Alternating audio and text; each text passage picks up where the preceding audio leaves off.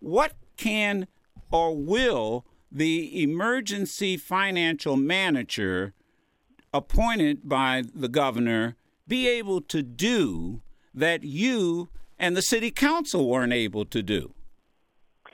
Good morning, Joe. Um, it's going to be very difficult, uh, I think, for the financial uh, manager to come in and uh, and make a major change. Uh, we have gone through um, a lot of cuts. I don't think we can cut much more, quite frankly. The only area that's probably left to negotiate and cut is probably uh, retiree health care, uh, where we have about 24,000 retirees uh, from the city and about a little over 9,000 active employees.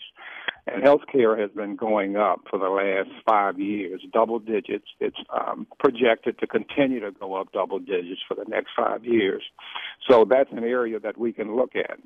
We had a city charter change last year that didn't allow us to outsource and privatize anything, and that's a problem.